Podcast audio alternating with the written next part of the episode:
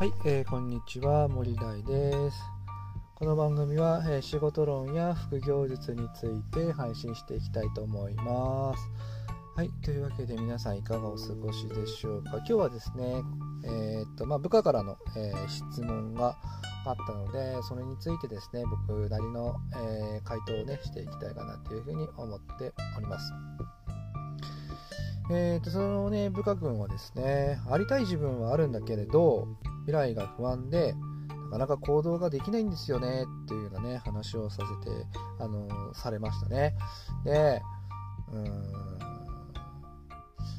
まあそれに対する僕の答えは、ま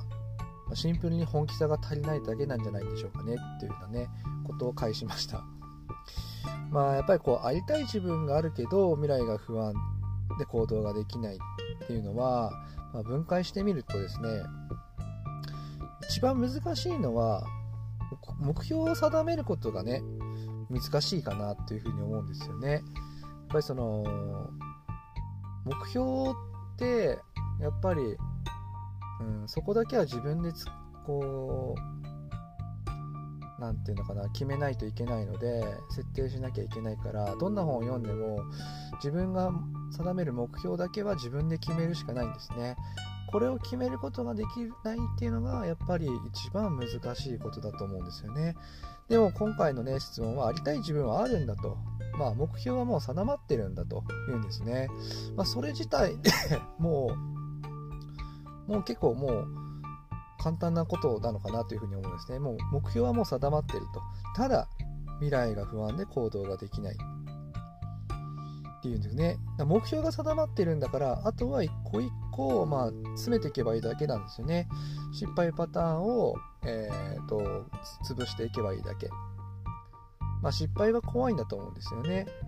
ミスることが、うん、まあ言ってしまえばその失敗を恐れて行動ができないということなので、まあ、目標が定まってるんだったら一個一個失敗パターンを潰していきながら、潰していけば成功の角度がね上がっていくよっていうようなことだと思うんですよね。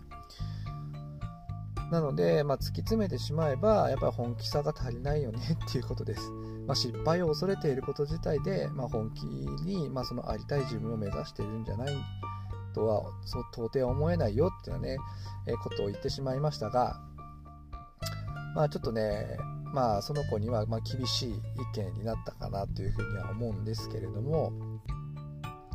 まあやっぱりそこはね、えー、ときつく言って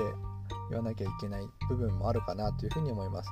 だってね、みんなありたい自分がなくてもがき苦しんでるのに、ありたい自分があるなんてね、すごく贅沢な悩みだなというふうに思うわけですね。それがあるならもっとやれるじゃんみたいな、もっとね本気で行動できるじゃんって思うんですね。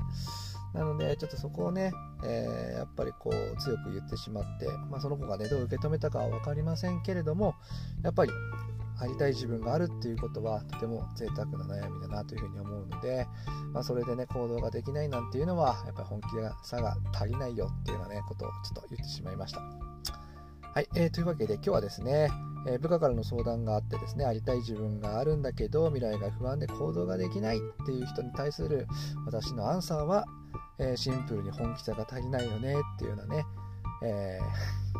ー、回答をしてしまいました。はい、まあ、そんなこんなでね、えー、私の作ってるブログとかこの音声配信、ツイッターではですね、そんな、えー、と仕事論や副業術について配信していますので、えー、そちらも参考にしてみてください。えー、それではまたお耳にかかりましょう。またねー。